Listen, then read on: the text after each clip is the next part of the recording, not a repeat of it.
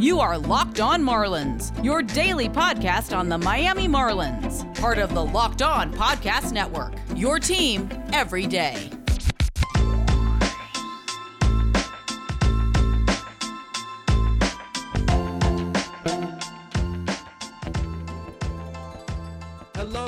Welcome to Locked On Marlins. This is your daily Marlins podcast from me, Peter Pratt.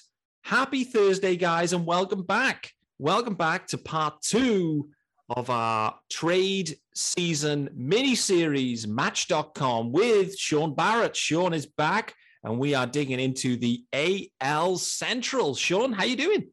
I'm really good, Pete. I really enjoyed uh, yesterday's pod going through the East. Mm. And uh, I think there's plenty of interest in the Central as well, so I'm looking forward to it. Yeah, me too, me too. And I- I've just got to say, thanks everyone for the feedback, the discourse, the conversation after. Firstly, it's great to know that people are, are listening to the pod, so that's useful. Um, and I think this is always an emotive topic. Trades, particularly when you're trading some good guys away, it gets the juices flowing, I think. And listen, you've got to give to get. That's the old saying, and that is the deal. To remind everyone, if you haven't listened to, to yesterday's pod, this is a win-win trade with every team that the Marlins are looking to make. We're looking to make one trade each. All of them are win-win. This isn't a Marlins rinsing the Twins. This is understanding what the Twins need, understanding what the Marlins need, and trying to find a match that works. So that's what's going on. Myself and Sean have both got trade packages queued up specifically for today in the A L Central, and we will round things off tomorrow with the A L West, and then next week we'll then get into the N L. So if you haven't listened to yesterday's, go back and listen. We covered the A L East. It was a lot of fun. There were some wild suggestions from me based on the feedback that, that I've received, and actually a lot of people were leaning towards Sean's trades, thinking that he made some nice suggestions. I agreed too. Um, on, on, there was definitely a couple that, as you said them and we talked through it, made a lot of sense. So this is this is the beauty of this, where two different eyeballs, two different parts of England. If you don't know, I live at the north of England and Sean is right on the south coast. So two completely separate eyeballs looking at the same information, coming up with trades. So that's the beauty of this one. Should be a lot of fun. So without further ado, we're going to get into the A L Central. We are going alphabetical by city. And that takes us straight into the Chicago White Sox. I assume my alphabetical ordering is correct. Um, so we will lead off with the White Sox. Sean Barrett is in the leadoff spot, uh, taking this one. Sean, I'll hand it over to you. So, yeah, so any, any um, self-respect that I earned yesterday, I'm probably going to ruin with the first one, because my, my Chicago White Sox trade is pretty out there. There okay. wasn't much really f- with Chicago to sort of pick between. They're a pretty complete team, and I'm after your teaser yesterday, I was well aware of who where you were going, yep. and you stole the main one. So I've gone, I've gone a bit out there.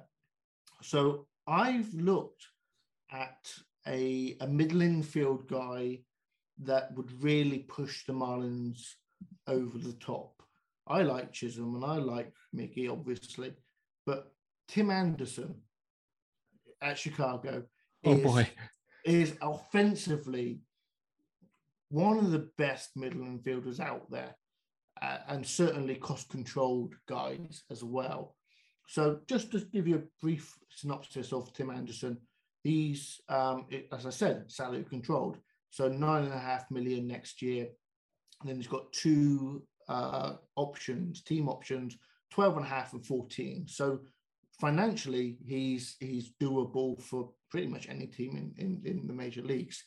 Last three years, uh, he had quite a big breakout. He wasn't bad before, but he's had a breakout.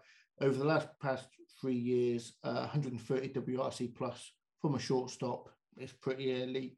You can expect twenty twenty, twenty home runs, twenty stolen bases, three hundred average. He doesn't walk a lot, but it never seems to bother him. He always makes it work. He's a three and a half to four war guy. The biggest issue you've got with him is he's pure shortstop. He's never played anything but shortstop. And this is why it's a little bit of a left field kind of idea for me, because I'd plug him in at shortstop. Mm-hmm. I'd, I'd move Miggy to second base, extend his window. I love Miggy. I said that yesterday. I'd love to have Miggy playing second base or shortstop, but second base gives him that extended period of time for the next four years and move Chisholm into centre. Oh, baby. we, we heard it. We heard it uh, during the offseason. I think it was Joe Fasario mentioned it as a, as an option. You know, Chisholm, you know, the bat works. He's got that. He, he nearly went twenty twenty last year in his rookie year. He's got thirty thirty in him. one hundred percent. And if he, if he can play moderate centre field, if he can be a negative five to ten D R S kind of guy in centre field, he's actually going to end up being, with that bat, you know, a top ten centre fielder. That's, that's how the numbers work out. Mm-hmm. So I think, to be fair, that's something that the Marlins could use as far as we've we've heard, and I said yesterday about the idea that they were looking for bats first, defensive positioning secondary. That kind of fits for me. Biggest issue that you're going to have is the cost, and that and that's going to hurt because you're going to look at a guy like uh, Watson. You know, he, he's the shortstop of the future for the Marlins, but with Tim Anderson in for the next three years, you wouldn't really be looking at that. And then, and then secondarily, you're probably going to be moving and a, a Eury Perez. You know, that's that's what's going to get the deal done, because he is. When he signed that contract three or four years ago, Tim Anderson was pre-breakout, and that contract was he was worth that contract at the time. Yeah. And now post-breakout, He's he's underpaid. Mm-hmm. So to trade for him, he's going to cost you a lot in, in prospect value. So it's it's pretty out there. But cool. The whole point of this process was, does it improve both teams? And to me, Chicago, who are they're, they're competitive. Don't get me wrong. They they are looking to compete over the next couple of years.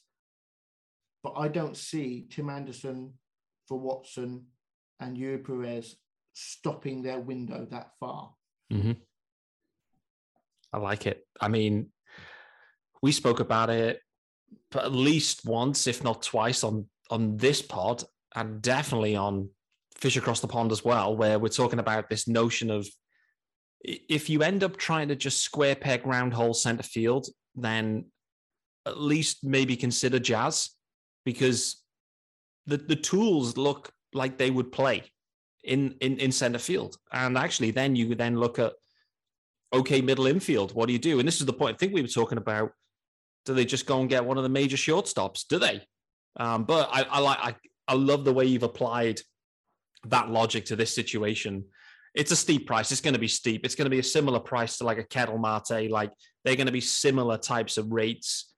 They're similar dudes in many ways. Then, you know, Kettle's probably a better overall hitter, but, um, you know, Tim Anderson is, he's so toolsy as well. So toolsy. He's an electric guy. I mean, imagine up the middle, you've got Tim Anderson and Jazz Chisholm. I mean, that is the most electric middle infield or spine of a team, plus Miggy. I mean, the other thing to think of, you could even, you know, shove Miggy over to third base. Don't know what, you know, where, where Brian Anderson's up to, but the thing with Miggy is his arm. That's the thing for me at shortstop. It's the arm that like really shows up. And that's what, when Jazz is over there, the arm difference and strength is like noticeably lower um, right now. I mean, it may change, but, but that's the thing for Miggy. His arm would definitely play further around the diamond two into third. I think he could actually play well there, but yeah, I, I like the trade, mate. I think it's a really interesting one, and it is wild. No doubt. No doubt. I have gone just straight down the line. When I looked at the White Sox, it was only one way that I saw this one going. Um, and it was just straight up, we know he's available. It's Craig Kimbrel. We know they're trying to shop him. They acquired him at the deadline. I feel like they paid a real hefty price to get him. Um, then they tried to kind of fit him in there, and it didn't quite work out uh, in general for them. And uh, yeah, they're now, they've picked up the option, and he's now being supposedly actively shopped. He's a rental. So that's the thing we got to call out. He's a sixteen million dollars rental. And for a closer, that is expensive in terms of the money. So, but the Marlins need a closer. And actually, the volatility means that one-year deals for legit guys make sense. Like the Kimbrel connection just makes a lot of sense for the Marlins. The question is, is the price tag too much? Because when they traded with the Cubs, Nick Madrigal was part of that deal. He was injured. He was hurt. And maybe that helped, but Madrigal was a massive price I felt that they paid there. I was absolutely blown away they did that. And this is where it may get tricky, where they try to recreate a Madrigal-type player. So I've gone down that line. Who am I giving back? I'm giving Madrigal, kind of. Well, no, I'm not. If the White Sox want to burn the money and they go, listen, Kimbrel's not for us. We want our sixteen million dollars to use elsewhere, or we don't want to spend it on Kimbrel. The Marlins are giving them an out. We're going to pay the full money, but in return, Chicago White Sox, you are getting Nick Madrigal two point oh, Isan Diaz. That's it. I see this as a money dump from the White Sox, um, and we'll give them a piece back. I actually, I think it's interesting. They do need some middle infield depth. Isan can do that. Yes, uh, on the face of it, you think that sounds crazy, but I'm going with that. I'm going Isan Diaz for Kimbrel straight up. If they retain some money, then I think that changes things. But I'm taking it as the Marlins take the full sixteen mil on a rental. Here's Isan Diaz with four years of control. You know, see how you go. Two very different trades there, Sean, I must say. Two very, very different ones. Uh, is Isan Diaz going to be enough to get it done for Craig Kimbrel? To be honest, it, you laugh because it sounds ridiculous, but yep. I don't think you're that far off. So if we look at what Chicago did, so they, they took in that sixteen million option for Kimbrel, and then they signed Graveman. And it was really interesting. Like, it was an odd, I think most, everything I've read says that the Kimbrel option uptake from the Chicago was a bit of a surprise. Mm. And what I've got down as far as holes for, for the Chicago team is second base and right field. So you're automatically plugging that gap. Now, is Isan realistically a, a an option for a team that are looking to be competitive? No. Mm-hmm. But if they if, are they going to have Kimbrel at sixteen million being their setup man when they've already spoken about the idea that Kimbrel outside of the closer role is what made him struggle, mm. or at least that's what they think occurred. I think that Kimbrel doesn't pitch a single pitch for Chicago next year. Or me. I, th- I think he's moved. I think he's definitely moved. And yeah. You're right. It is, it's not a salary dump because he is a, a pitcher that deserves to be in the major leagues. He is going to be a, a I think he can close for somebody. And why not the Marlins when that's what they're looking for? And yes, if it is a, essentially a salary dump, then Isan Diaz is, is kind of what you expect when you dump a salary, is, is a guy that has some major league pedigree, but hasn't really delivered. And yeah, I think that deal is genuinely even now. it, it's it's a deal. It's I wouldn't have maybe chose uh, Diaz, but t- Kimbrel is absolutely the guy that I would have chosen had I not known that you're already going to do it. Yeah, got it. It was the, it was the no-brain pick because it fills an obvious need for the Marlins, and he is obviously for sale, clearly. Um, so. We'll wait and see. I do. I think that is a really intriguing fit for the Marlins. I have got no problem with them making a deal, but if they try to, you know, if the ask is too great because they're trying to recoup a Nick Madrigal type player, then I think it's going to be a no for the Marlins. It's going to be too steep, particularly on a one-year rental with Kimbrel, and you know he'll probably want to go back to free agency. So, okay, let's keep it rolling. Um, good start, fun start. I mean, Jazz is in center field now. Tim Anderson's there in, in, in short. Miggy's maybe playing second or third. I don't know. I mean, sounds wild. Plus, yeah, you know, Eury Perez, first time that name's popped up on our on our trade discussions. Um, I'm really intrigued, just on a, a side note, I'm really intrigued to see if Eury Perez is still with the Marlins throughout twenty-two where his prospect ranking then sits. Like he is, ab- you know, if you want to think of a player and an emoji, the rocket emoji was absolutely perfect for Eury Perez. He is absolutely ascending and is one of the biggest um, names, one of the biggest guys in baseball too, it must be said. So I'm really intrigued to see where that one goes. First ad of the day, U S ad, British twist. It is the guys over at Built Bar, of course, and it is the new year. It literally is the new year. So uh, first of all, happy new year. If you listen to this on the day, uh, which is which will be Friday, it's New Year's Eve. So hope you have some great celebrations and uh, wish everyone a happy, happy new year and a happy twenty-two. Um, so Built Bar, it is the new year. It means New Year's resolution season. If yours is about getting fit or eating healthier, make sure you include Built Bars in your plan. Built Bar is the protein bar that tastes like a candy bar, maybe even better than a candy bar. Built Bar makes it easier to stick to your resolution because it tastes so good. You'll want to eat it, unlike other protein bars, which can be chalky, waxy, or taste like a chemical spill. Boy, oh boy, dude, stay away from those ones. You want to eat healthy, but it just gets so boring. By week three, you might be thinking, this is just not worth it. Where's the chocolate? Well, Built Bars are covered in one hundred percent real chocolate. So here's an idea. Go and grab your Built Bar. Head over to built dot com. Use promo code locked fifteen and get fifteen percent off your order at built dot com. So many flavors to choose from. Coconut almond, peanut butter brownie. You know that's my favorite. Raspberry, cookies and cream, salted caramel, mint brownie. So many, so many flavors. And they're always coming out with new limited time flavor. So check out built dot com and see what's new. Let's keep it rolling. Next one up is the Cleveland, not the Indians, but the Guardians. I'm still struggling with that one. Sean, interesting, interesting team, an interesting juncture with the Guardians. I'm not clear exactly where they're at. So where, how did you see this one?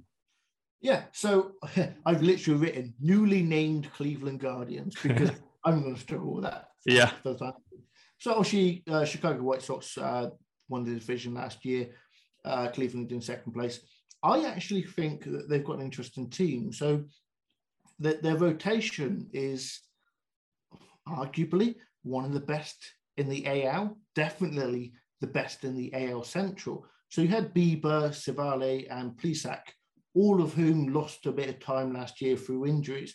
But I think that those three actually match up, if healthy, with the Marlins as far as, as a rotation base. Yeah.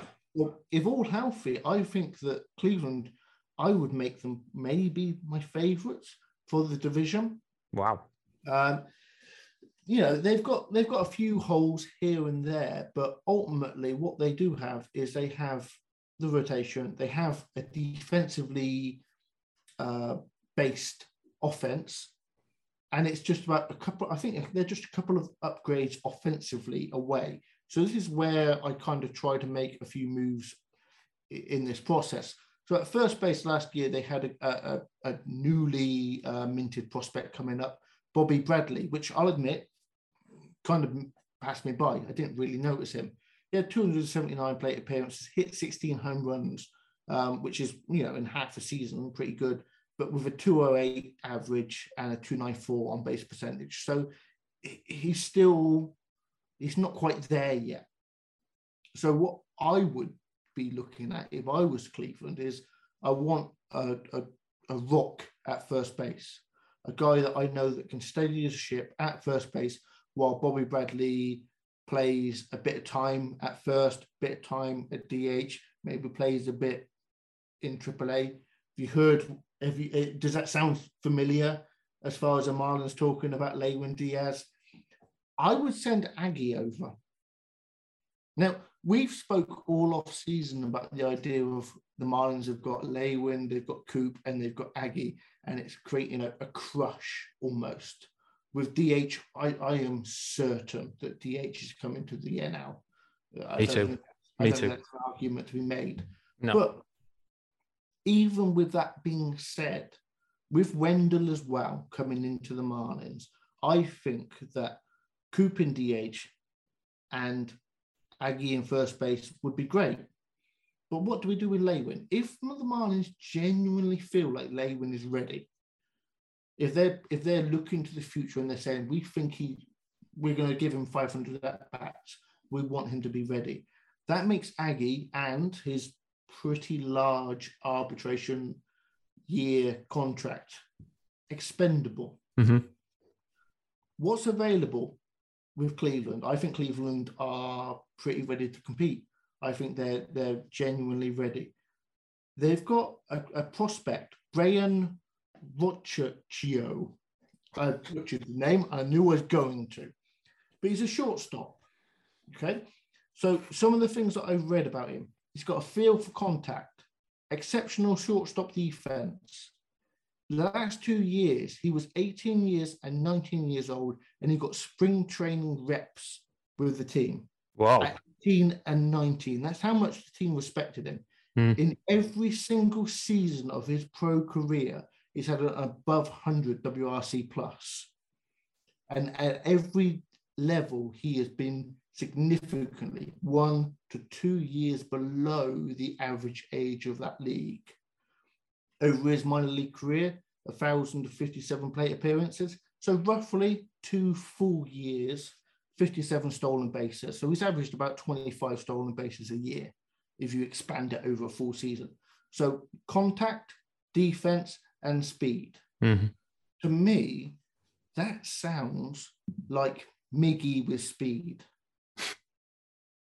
And the, I always say, look, the Marlins are a small budget team, but there's no getting away from that. They're spending some money this year, and, and it's great.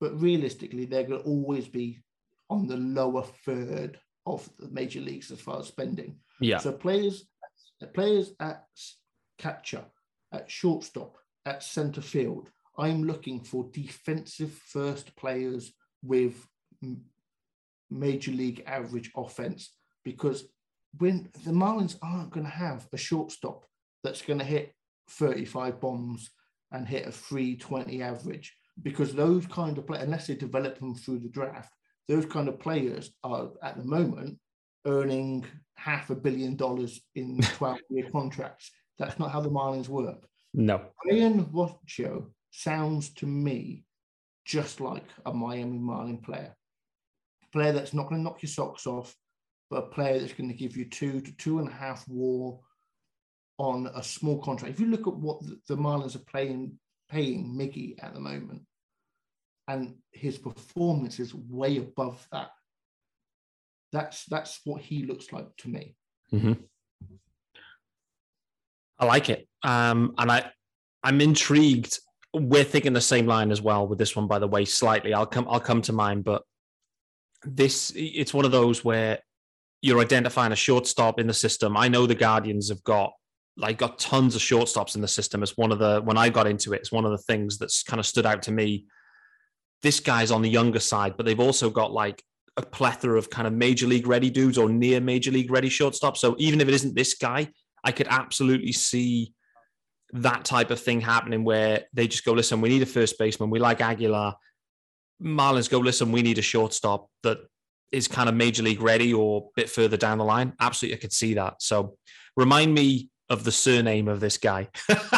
Do that to me. It is Rocchio, R O T C H I O. Okay, awesome. Awesome. Um, okay, the Guardians. So I have been out there pumping this name, you know, since we got into the offseason. I, I wasn't clear on where the Guardians were going. I wasn't sure if they were selling, if they were buying, what they were doing.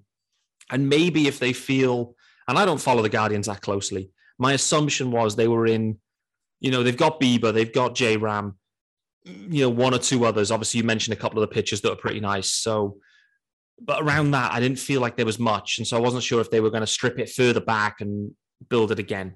So I'm going to, I'm going to go on the basis that they're going to move more assets perhaps, and move on from Jose Ramirez. And for me, when I look at Jose Ramirez, the two years of control at twelve mil a pop um, fits the Marlins budget, absolutely. So the money makes sense, that we can make the money work for sure. Um, it's going to be expensive because he's one of the best players in, in baseball. Like, there's no getting a, away from that. He is. So if the Guardians are selling and they want to move on from Ramirez now and cash in with two years of control to maximize it, then I think there's a deal that could be done. Like you, I thought the same about the Guardians. First base is a problem for them. It is. Corner outfield's a problem for them. I mean, they had Harold Ramirez out there for, you know, half a year. Uh, they had everyone out there, um, to be honest with you. So I'm going with a four-player package for the Guardians, okay? For J-Ram. Brian Anderson, he's back on the block, poor old B A. B A's, B A's gone. Cooper Loop is in, in that package too. Sean Barrett is absolutely fuming at this one, but Brian Anderson, he solves third base. Cooper Loop can solve at first. Um, and also um, J J Bleday and Jake Eder. Those four dudes, it's an absolute blockbuster of a package. It's it's expensive, no doubt about it. But listen, to go and acquire these dudes, you've got to give away some studs. Um, Cooper Loop, I think, you know, is, if you take the health concerns away, he's an above average player. The same with B A. J J Bleday should be. And Jake Eder, he's kind of come out of nowhere and all of a sudden looks like he could be legit. For me, that package gets it done. Like, if I look at the, from a Guardian's perspective, if those guys are fit and healthy, it's a good deal. For two years of control of J-Ram on an undervalued deal, and that goes to the point you made about Tim Anderson, where twelve mil a year, it's twenty mil a year light.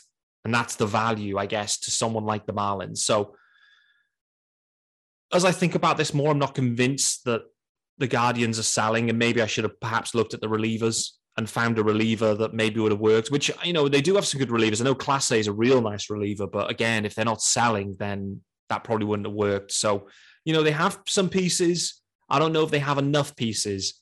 And with two years left of J-Ram, is now the time to go? Or the question the Guardians will ask themselves is, we're rebranded, we're looking to, you know, keep the fan interest.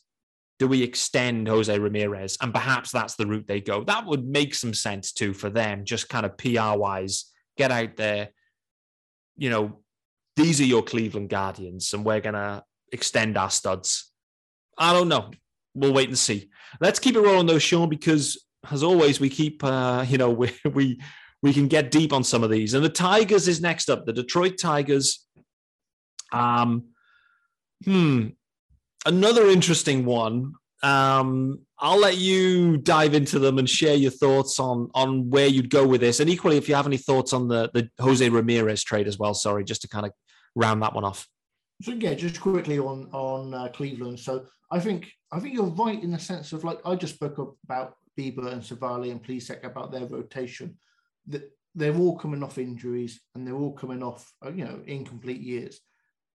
If they don't return as they're expected to, then you're right. The Cleveland could be sellers in the sense of they've got some guys who are coming towards the end of their contracts on high value uh, contracts.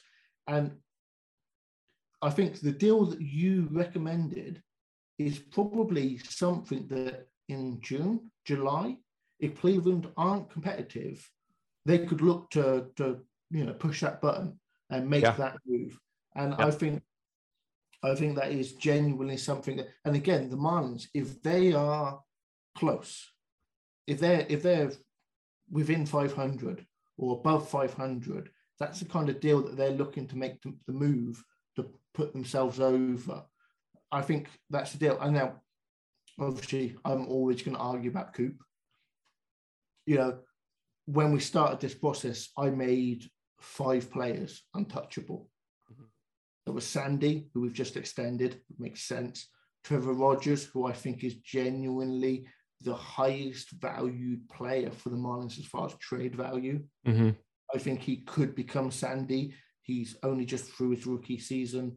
Therefore, we've got so much control. Yeah. I think before the Sandy extension, he was probably the, the best player the Marlins had as far as contractually obligated. Sandy now with a five-year extension, they're kind of one A, one B.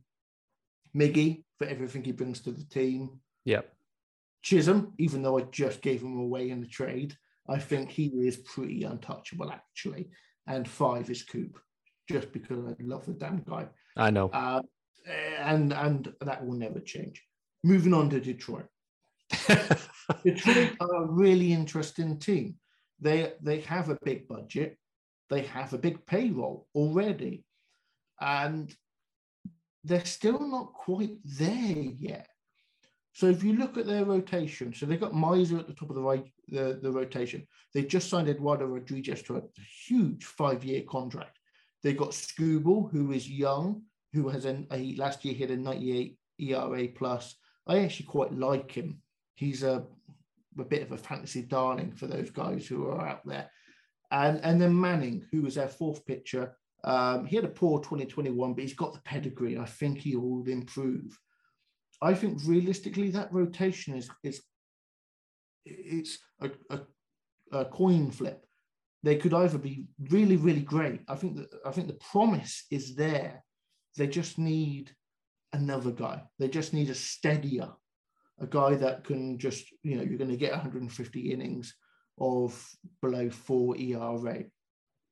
And I, I tried to not move the same guy twice, but I might have already moved Elicia yesterday. I'm not quite sure. I definitely but did. I, I'm moving him again if I did. Because I think that's where Detroit are. They they have no prospect depth. I think they've got one player in the top one hundred.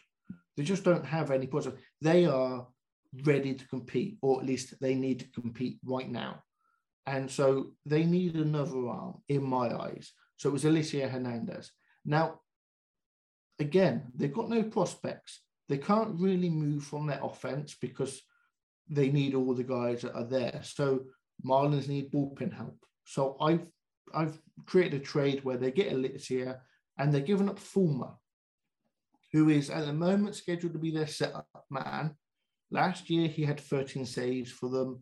Uh, he had an over three and a half K per walk rate uh, last year, but he's on an expiring deal, which is which is probably why he's more expendable than if he weren't. He's on one year, five mil. He's not old. He's twenty-eight or twenty-nine. I can't remember exactly right now. So realistically, if the Marlins put him in as their closer and he had a good half season where they look to extend him, I mean, how, how big is this window that they're creating? How much money is available to the Marlins? We're hearing that they've got sixty million for a deal that never ended with Marte. Mm-hmm. But they could they put three years and thirty million into a guy like Fulmer if he has a sub three E R A and twelve to fifteen saves in June or July? I think that's I think that's well within reason. I think that's a deal that genuinely helps both teams. Now, Detroit probably would like to have Fulmer in their bullpen as much as the Marlins would like to have Hernandez in their, you know, in their rotation. But you, as we've discussed, you've got to give to get. And I think that as much as Detroit want bullpen help, they need to start pitching more. And as much as the Marlins need want starting pitching, they need relieving more. I just think it's a good mix for both teams. Yeah. This, the Tigers, when I got into them, they, it's incomplete. It's hard to decide where to go with the Tigers because I genuinely feel, uh, I said yesterday, that it feels in a similar spot to the Yankees where there's moves that are yet to be made that will then determine the knock-on effects with, with the Tigers, I think. I do think, and I said yesterday that I think the Yankees will go and try and get Correa or Story. I think they'll end up with Story, and I think Carlos Correa will end up as a Tiger. Um, and I think they they throw some more money at it. So, and I also think they go and get Michael Conforto and play to play corner outfield for them as well. So I think the Tigers actually push some money in, more even more money in. You've already mentioned they've they've loaded up on a five year deal for. Um, who was that? Eduardo Rodriguez, wasn't it? Sorry, yeah, E-Rod. So that is, I think they do go for it, but I think the need that you called out remains that they look, they need one hundred fifty innings from a relatively reliable dude in some sort of way, and I think that's where the fit comes in. And I'm, I, I struggle to see if a match in terms of their roster coming over. So actually, I think the Marlins look to address some minor league depth, actually. And I think we look to acquire a third baseman. It's one thing that we're lacking. Um, really is one of the areas we're lacking anyway. I know some of, some of these shortstops may transition around in, in the future, but there's a prospect I like the look of. Um, his name's Colt Keith. So not, um, you know, not as difficult as the one you had earlier, Sean, but Colt Keith, um, he actually played across three levels in twenty twenty-one. So they kind of like pumped him up there. Um, they're moving him up quick. I think he's their twelfth ranked prospect, third baseman. Um, I liked, I liked the look of him. And so what are the Marlins giving up in exchange? I am sending one of the depth pitchers across. So it's not one of the headline names. I'm going to send over to them Jordan Holloway. Jordan Holloway across to the Tigers uh, for Colt Keith. I think with Holloway, it's interesting. He's not had a full run at it for the Marlins, but I've, I've always felt there was something there. And I, I've also th- felt that there's something he could transition into be a really good reliever too. And I'm, I was surprised the Marlins, you know, they did use him a little bit in that role and they, it was all a bit messy with him in, in twenty twenty-one. But I'm going to send Jordan Holloway to the Tigers that they look to add some bottom of the rotation or swingman depth. Um, and the Marlins look to address a third base, you know, relative hole in the system with Colt Keith that looks a nice prospect in my opinion. So yeah, minor deal. Uh, I think the Tigers go in, you know, if they make those moves, if they get Correa, Conforto, they go into win now mode. And all of a sudden it can, it changes the, the real complexion about what they're looking to do. They'll still need a starter. And maybe, you know, the reality is with the Tigers, they do have dudes coming down the pipe. I mean, obviously they've got, um, they've got Torque come in. They've got Riley Green come in. Those guys are near. Um, you know, Torque also, I don't know where he's playing, first base, third base. Riley Green's playing in the outfield. You know, the Tigers, if they layer on a few more players, it could be really interesting. Could be really interesting. Like, I think they're more interesting right now than someone like the Rangers, for example, that are throwing money at things, but they're kind of like a little bit barren at the major league level still. So anyway, that's mine. It's a kind of minor deal. Marlins trading out of their depth. You could you drop in a name. You could drop in Dan Castano instead of that. You could drop in Cody Poteet. You could kind of mix and match those names. Um, Nick Nieder too. I think you could put in that same cat. You know, they're all the same kind of dudes. Braxton Garrett. Um, although I do like Garrett. Um, I think as, as the best of that bunch probably, but I do like Holloway, and I see him maybe even transition into a nice pen piece in the future, whether it's for the Tigers or you know for the Marlins. So. Yeah, that's um, that's mine on the Tigers. Um, let's keep it rolling, mate. I mean, we may as well. Let's keep plowing through. Nothing really too sexy to talk about in that Tigers on, from me. So the Royals, the Royals are next up. Um, how do you see the Royals shaking up, mate? They look to be some ways away as well at the moment. So the Central is kind of in a bit of a weird spot, and I think the Royals equally are in a weird spot too, kind of still rebuilding, I think. So, yeah, so as I said with Cleveland, I think Cleveland are probably the team that I would make favourites for the division. You've got Chicago, who are the last year's winners, and they'll be thereabouts. And as we spoke, and as you said specifically, Detroit are looking to spend some money, you'd think, and be competitive. I don't think Kansas City are this year or in twenty twenty-three looking to compete.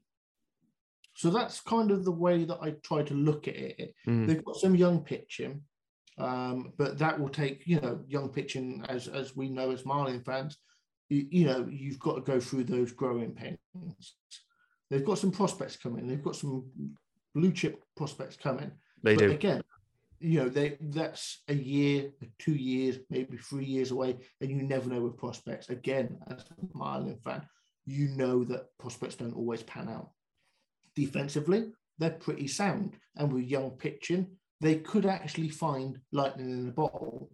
You know, young pitching, defensively sound, that can work. But I just happen to feel like they're a year or two away. Yeah. So the way I looked at it was, what players have they got that are a little bit older, that are on expiring or near expiring contracts, that they know probably. You know, why have them on the roster if, if they're not going to be helping them in the long run? So I'm looking at Whit Merrifield Oh, and again, okay. I'm looking. I'm looking at a guy that is most of his career at second base. He's played a bit of outfield, but he, in my mind, that he's not a depth player. He's a starting player. He'll start in centre field. He'll start in outfield. But the way that the Marlins can fit him in and move everyone around, you know, we know that Miggy as is a standard a, a shortstop, but as you said earlier, I would trust him at second base. I'd trust him at third base. I'd trust him in centre field. Miggy's that kind of guy that you just know, Miggy, you've got to play centre field for the next three three nights. He'd be like, yep, don't worry, got it sorted. You know, we know Wendell's moving around. We know that we kind of want to see Chisholm maybe in centre field. We know that Avi has played centre field. So I think there's enough flexibility within the roster that, that Merrifield could come in and everyone just swap and change and see how it goes. What do I like about Merrifield? So he's he's on a really friendly deal. It's insane. So next year, he's he's thirty-three years old, but he's due next year under three million dollars. The year after, under seven million dollars. Over the last four years, so you've got three full years and that one sixty-game season, the most games a player could play is five hundred forty-six games. He played five hundred forty-two. He's missed four games over the last four years. Wow, Iron Man, absolute Iron Man. The guy plays. Yeah. You know, he's averaged thirty-five stolen bases over the last four full seasons. The guy's got speed as well. Mm. And what do the Marlins lack? To a certain degree, speed. I think this guy could genuinely be a guy that could move around the team, give you day in, day out baseball, you know, with speed, on a, a team-friendly contract, on a team that, you know, the Kansas City, if he stays there for the next two years, he's kind of wasted. So let's talk about a return for Kansas City. They're a team that are close. They're a team that in the next two years, they're going to look to start to turn the table, start to compete. Detroit are a team that we know that are probably in the next two years, their window's going to close and they're going to blow it up. Who knows what's going to happen at Cleveland and Chicago. I think Kansas City need to look into the future, into the next window. And for me, a guy that could really improve them is Burdick. Mm-hmm. He's he's close. We know he's close. We know yep. that he's going to be a starting outfielder in one of the corners. I think he could genuinely be a good player for them. And I think the values match. And mm. I think that's probably what we are trying to complete with this process. It's not a case of what's best for the Marlins. It's what's best for both teams. And I think this deal works. Love it. I, I love the idea of Whit Merrifield. I think that's a really good shout. Like you said, two years of control. The window is not yet open. There are some blue chippers coming down the pipe for sure. Obviously, Bobby Witt being the headline uh, dude, obviously, in the system, but they are still some ways away. Um, and in two years, when Whit Merrifield's deal ends and he's thirty-four going on thirty-five, you know, th- th- there's not going to be an overlap here with Merrifield and the Royals contending. So I'm completely with you. This makes a ton of sense for the Royals to try and cash in now. Maybe they'll hold on to him a little bit longer. I don't know. I don't, I don't know, but I think that makes a ton of sense. And I, I, I, I've gone outfield as well with mine, by the way, in terms of what goes back from the Marlins. I think that does look like a clear area of need for them, both now and in the future. So, yeah, there we go. Whit Merrifield for Peyton Burdick. I mean, whew. Some Marlins guys would be very unhappy if all of a sudden you have an offseason where both Meisner and Burdick are gone. Um, but, I mean, maybe, you know, Conine's still around, so at least you got him, uh, plus some other dudes, clearly. But I like that one, Sean. I, I think, uh, like I said to you yesterday, I didn't see that, but now you've said it, I, I absolutely love that one. I really do.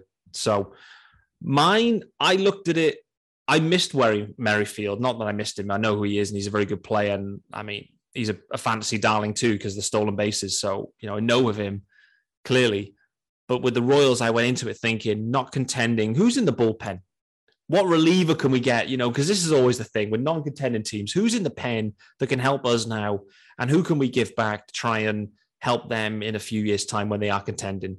And what I discovered really was they, you know, they had they had some nice pieces there. One in particular really caught my eye, Scott Barlow. He had a real nice twenty twenty-one. He's got three years of control remaining. He ended up getting, I don't know, fifteen, sixteen saves for the Royals. Um, I really liked what I saw in terms of the numbers. So Scott Barlow was the guy, the target. Um, like I said, he was, you know, closing out games for the Royals. Um, who we sending back? And I thought the same. Outfield, corner outfield, who's going to go? It's three years of control for a potential closer or at least an eighth inning dude, and it is Griffin Conine going across to the Royals there. So big power bat. Um, I think you had Griffin Conine yesterday going to the Red Sox, um, if I recall. So there we go. Conine is is from me as well. So um, yeah, Conine for Scott Barlow. I think he looks a real nice and interesting uh, reliever for sure. And the Royals don't need good relievers now. And if there is someone that is good, legitimately good, uh, they should absolutely be selling them right now. They should be. So we'll wait and see on that one. I before we get into the Twins, buddy, let's get a U S ad with a British twist in. I realized I've missed one earlier, so I'm going to have to edit that one in. So apologies, everyone, but that will be edited in. But for now, this is a live read, a live, live read. Uh, and it's bet online dot a g. BetOnline has you covered this holiday season. More props, odds, and lines than ever before as football continues its march through the College Bowl season and the pro football playoffs. BetOnline remains your number one spot for all the sports action this season. Head to the website or use your mobile device to sign up today. Receive your fifty percent, that's five oh, fifty percent welcome bonus on your first deposit. Just use our promo code LOCKEDON to receive your bonus. From basketball, football, N H L, boxing, and U F C, right to your favorite Vegas casino games. Don't wait to take advantage of all the amazing offers available for the twenty twenty-one season. Bet online. It's the fastest and easiest way to bet all your favorite sports. So don't wait to take advantage. Get stuck in right now. Bet online, where the game starts. Okay, Mister Barrett, we are, well, we're going to round things off here with the Twins. The Minnesota Twins, we've talked about these um, before when we've talked about some interesting fits. So I think these, there's options. I'm intrigued to see where you go. So how are you going to how are you going to play things with these Twins? So yeah, I'm going to repeat myself. I can't. There you go. I can't, I can't go through the whole A L Central and not fix one of the largest issues the Marlins have, and that's centre field. So I spoke yesterday about the ideas of Kiermaier and Grichuk. So today I've picked one out, and it's one I've already spoken about before, and it's Kepler. I like Kepler. He's on a team-friendly deal, so he's on seven million dollars this year, nine million dollars the year after, and a ten million dollars option the year after. This is half the price of what the Marlins were going to spend on Marte. So we know that the money's there because they've already said that they were willing to pay that. Is Kepler Marte? Obviously not. Over his career, a one oh one W R C plus, so he's just over average, literally just over. Defensively, for his career at centre field, uh, a free defensive run saved. So he's, again, just over average, but that slipped recently. He started off with higher numbers, and now he's into the negatives. So defensively, he's not, you know, he's not going to be elite, but I think he's going to be above what you'd expect from if Avi, if we moved him into centre field. Offensively, you're going to get a two thirty average. He's, he's proven over a few years now that he can't hit out of the shift. So the average isn't going to be there. So it's going to be about two thirty, twenty-five home runs, five steals. There's a little bit of speed there, but not a lot.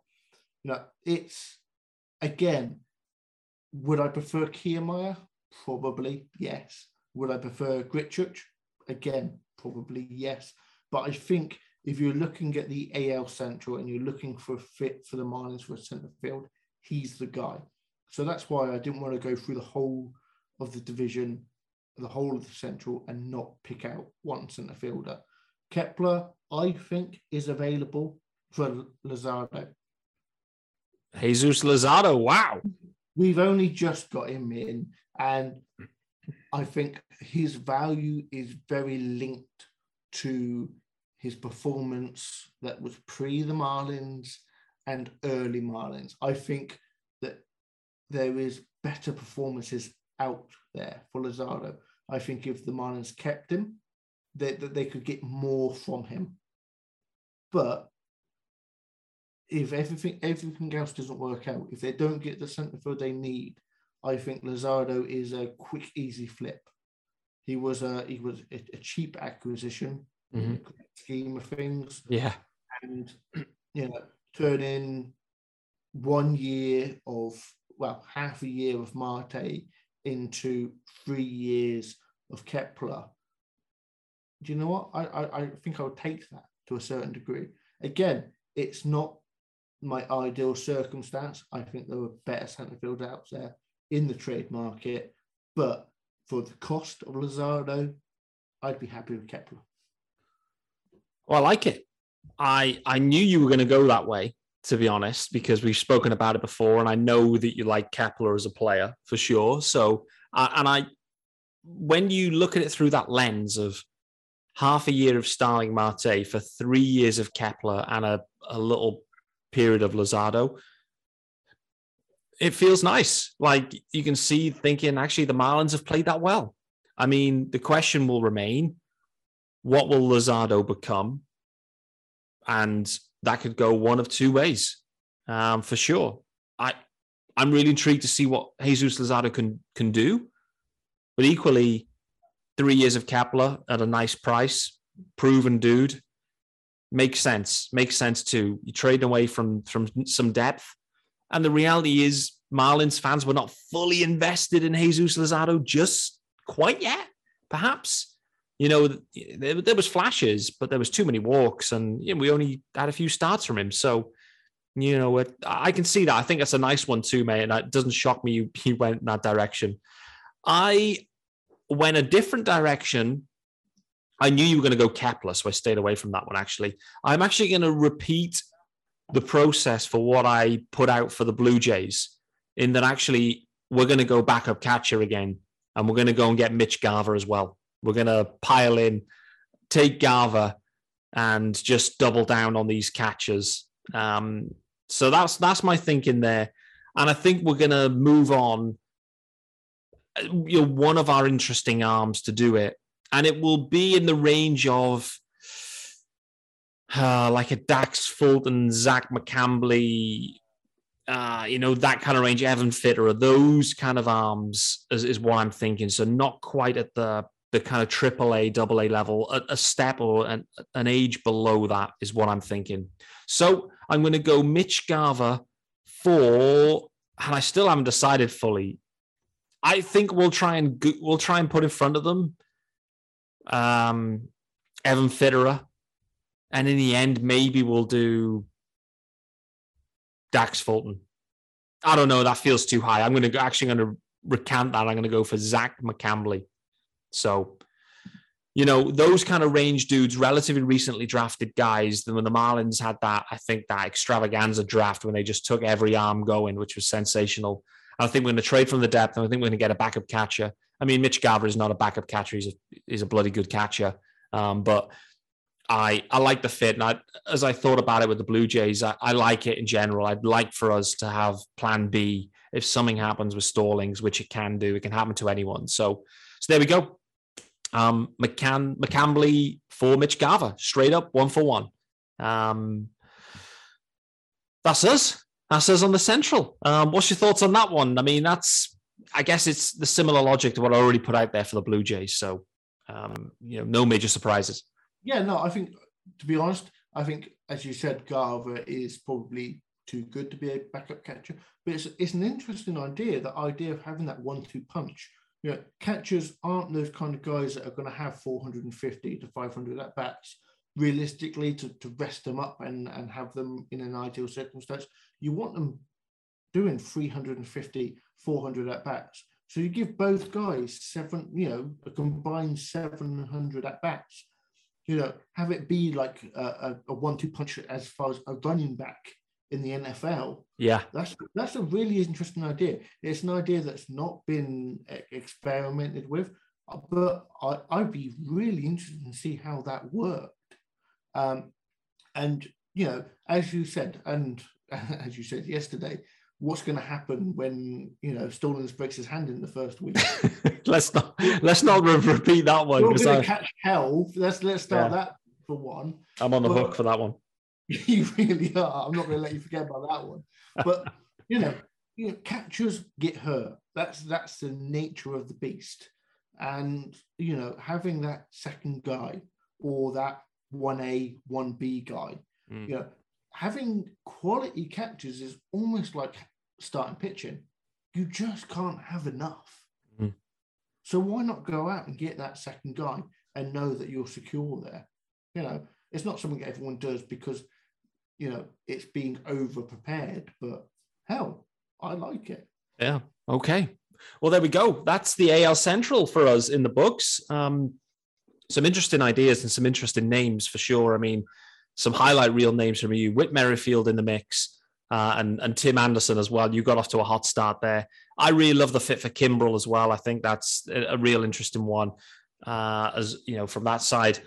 Um, you know, a few relievers knocking around for both of us as well, which makes sense. We're trying to fill holes. And there we go, another backup catcher too. Well, not backup, but another catcher. It's unfair to call it a backup catcher. But, um, you know, there's tons of different ways we've gone about that. Um, we're going to be heading out west next, so we're going to be dropping uh, the A L West trade uh, match dot com extravaganza tomorrow. That's Friday. Um, Sean Barrett, I think that's us for this one, buddy. So we're we're a little bit quicker through the Central, I think, than we were in the East. Um, I don't know why. Maybe it was the Christmas festivities or whatever it was in, in the build-up. But um, nevertheless, thank you again for joining me. You'll be back tomorrow on Friday for uh, for the A L West match dot com, uh, part three of our mini series. Um, and to the listeners, thanks for listening. Please get in touch to any, I guess, White Sox, Royals, Twins, Guardians. God, I've got to keep trying to remember that. Um, who else have I forgot? I forgot someone. Tigers, any Tigers fans out there? You know, let us know what you're thinking, as well as the Marlins guys. Everyone has been out there saying, Pete, I hate your trades. That's been the general feedback. So, which is probably fair. Um, let me know how I got on today. Equally, what, what you were thinking with Sean's. We're back tomorrow with the A L West. Sean Barrett, thank you for joining me. That is myself, Peter Pratt, Sean Barrett, signing out for Locked On Marlins on Thursday, and be back on Friday. Thanks, guys.